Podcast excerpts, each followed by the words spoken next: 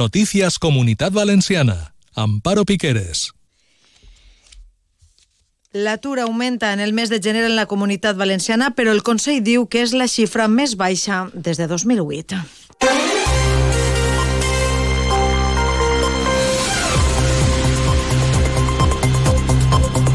Molt bona vesprada, ja els contem totes les reaccions a aquest augment de l'atur, però avui en clau econòmica també destaquem que CaixaBank confirma que mantindrà la seva seu a València. Política i successos conformen l'actualitat de la jornada avui al control tècnic. Està Isaac Sancho, comencem. Todos los martes en Onda Cero, Comunidad Valenciana en la Onda y Caixa Popular, un foro radiofónico donde de la mano de Caixa Popular conoceremos proyectos innovadores, solidarios y de carácter social, donde ponemos el acento en las personas y la sostenibilidad de nuestro entorno. Todos los martes en Onda Cero, a partir de las dos y media, Comunidad Valenciana en la Onda y Caixa Popular. L'atur registrat a la comunitat valenciana al gener va augmentar en 4.363 persones respecte al mes anterior, un 1,34% més i la tercera major pujada d'Espanya en termes absoluts. En termes interanuals va descendir un 4,68% respecte al mateix mes de 2023. I per províncies, la de València és on més va augmentar l'atur en gener amb 2.574 persones desocupades més que al desembre, seguida d'Alacant amb 1.217 i Castelló amb 572. Amparo Sánchez. Tant Comissions Obreres com UGT han indicat que el major augment es concentra en el sector serveis i sobretot entre dones. Per això, Ana García, secretària general de Comissions Obreres, exigeix a la Generalitat apostar per tres qüestions.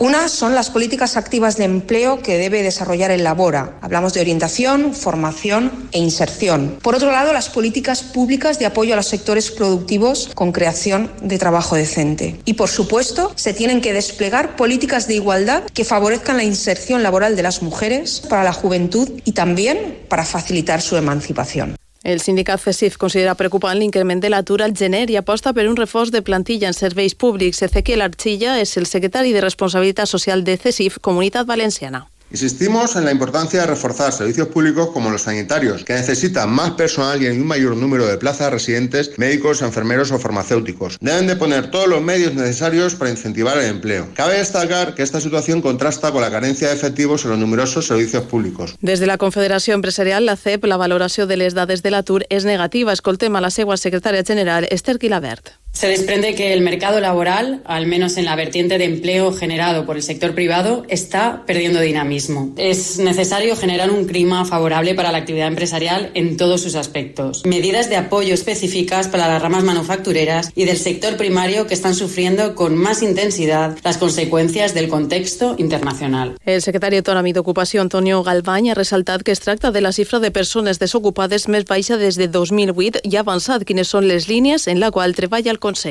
Estas cifras demuestran que nuestros sectores productivos siguen siendo sólidos y resistiendo las distintas crisis internacionales y esta situación que estamos viviendo en estos momentos. El Consell está poniendo en marcha medidas para apuntalar y consolidar las contrataciones en los sectores tradicionales de la comunidad valenciana y está apostando por la atracción de inversiones i reaccions també a les dades de l'atur des del PSPB-PSOE. La seva secretària d'Ocupació, Rocío Briones, denuncia que la mala gestió de Mazón diu provoca que creixca l'atur i es, destruïs, es destruïsca ocupació a la comunitat.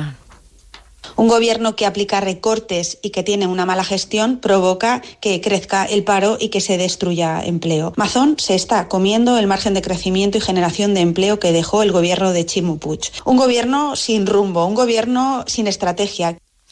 I la seu social de CaixaBank no es mourà de València. Ho ha confirmat avui el seu president, José Ignacio Goiligorzarri, durant la roda de premsa de presentació dels resultats de l'entitat. Diu que la vocació és de permanència quan se li ha preguntat per l'acord entre PSOE i Junts que buscaria facilitar el retorn de les seus socials a Catalunya d'empreses que van eixir pel procés.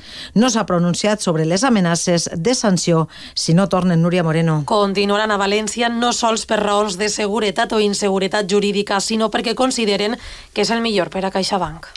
El origen de, de nuestra fusión eh, to, coge o ocurre que eh, tanto Bankia como CaixaBank están en Valencia, decidimos estar en Valencia, nos parece que es un lugar extraordinariamente equilibrado, nos parecía y nos sigue pareciendo que cualquier lugar no reúne las condiciones de origen que eh, tiene Valencia. Valencia nos está acogiendo magníficamente, nos ha acogido en todo momento y estamos muy felices de estar en Valencia.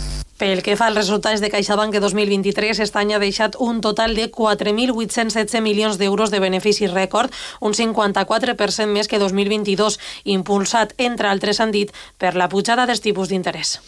I més en clau econòmica sobre el fons d'anivellament que reclama el govern valencià la ministra de Ciència i Futura, secretària general de Socialistes Valencians Diana Moran, creu que és positiu que es pose sobre la taula, però això sí, afirma que ha d'abordar-se des d'un debat profund, lleial i honest. Porque lo que no podemos es eh, pedir al Gobierno de España que haga el esfuerzo de reconocer un nuevo sistema de financiación, mientras aquí, por ejemplo, recortamos impuestos y le quitamos los impuestos a los más ricos y, por tanto, hacemos recortes después. I Diana Morant s'ha mostrat també avui en València satisfeta amb l'acord aconseguit amb els líders provincials d'Alacant i València, Alejandro Soler i Carlos Fernández Bielsa, que també optaren a liderar el partit. Ha instat a acabar amb les famílies dins del partit en la comunitat valenciana i a unir, ha dit, la militància. Amparo. Reitera Morant que treballaran en aquest sentit per sumar i insisteix que els acords formen part de la democràcia interna dels partits. És un acord sincer, és un acord honest, és un acord que naix del convenciment de que el Partit Popular, la seva esperança era que arribarem al Congrés desunits i partits. Ara ja hem aconseguit unir-nos en un projecte comú, sumar a tota la militància. La família és el Partit Socialista, és l'instrument, és el patrimoni de la societat Assegura que tindrà temps per a compaginar el nou càrrec amb el seu actual càrrec de ministra i a qualificar de falta de respecte les paraules del president de la Generalitat, Carlos Mazón, que ha posat en dubte la seva avalua per a poder fer-ho. Jo crec que és una falta de respecte no reconèixer que tots els que ens dediquem a la política tenim un espai orgànic i tenim un espai institucional. Entra dins de la normalitat. Tal vegada el que no volen és tindre una ministra que estiga també dedicada a fer-los front així i que sàpiguen que eh, no anem a deixar passar ni una retallada ni un pas enrere en els drets de les persones. I com estem i com estem contant-los així a Onda Cero, la delegada del Govern contra la Violència de Gènere està recaptant dades de l'assassinat per presumpta violència d'una dona de 49 anys, el cadàver del qual va aparèixer aquest dijous al seu domicili a la localitat de Godelleta. La Guàrdia Civil ha detingut a un home per aquest fes que havia infringit l'ordre d'allunyament que tenia sobre esta dona. La delegada del Govern, Pilar Bernabé, ha confirmat avui a Castelló que l'avís el va donar el mateix detingut i demana esperar a saber els resultats de l'autòpsia per a confirmar si si es tracta o no d'un cas de violència de gènere el hombre el que llama al 112 advirtiendo que la mujer no respondía y que parecía que le pasaba algo. Estamos pendientes de la autopsia y con los resultados de la, de la autopsia podemos determinar. Y aparentemente, en la llegada inicial de la Guardia Civil, eh, aparentemente no había signos de violencia. Sapeguen també que la Guàrdia Civil ha detingut un home de 44 anys acusat de matar a un altre després de clavar-li un tornavís al cap a Catarroja. I seguim pendents de l'enfonsament que s'ha registrat este matí en un edifici d'apartaments del Campello situat a primera línia de platja. Coneguem l'última hora a Alacant. Pepe Requena. En concreto, ha caído una parte del pasillo corredor de la tercera planta a la segunda y a consecuencia del colapso se han producido caídas de escombros desde la segunda a la primera, ha informado el consorcio. Se trata de un edificio junto al que pasa la vía del tram, cuyo servicio en las líneas 1 y 3 se ha suspendido al haber llegado algunos cascotes y para evitar que las vibraciones pudieran provocar nuevos desprendimientos. La circulación se ha restablecido, no obstante, a las 8.15 horas. El inmueble se ha desalojado por completo. Los bomberos han bajado a la calle con la autoescalera desde los balcones a siete personas. No ha habido heridos. También se han visto afectadas por el derrumbe las cocinas del restaurante Granada situado en los bajos. Los bomberos han permitido a los residentes entrar a sus apartamentos para recoger los objetos más imprescindibles. De momento se desconocen las causas del derrumbe. Sàpiguen que la direcció de Fora Europa ha confirmat la convocatòria d'una reunió dilluns que ve a Mugetes, sindicat majoritari en la factoria d'Almussafes, on es va posar damunt de la taula el compromís adquirit per la multinacional amb la plantilla sobre l'acord d'electrificació. En quant a l'oratge, el primer cap de setmana de febrer es presenta en la comunitat valenciana en temps estables, el poc nuvolós i temperatures sense canvis. Arribem així a les 2 de la vesprada. Més notícies així a Onda Cero. Adeu.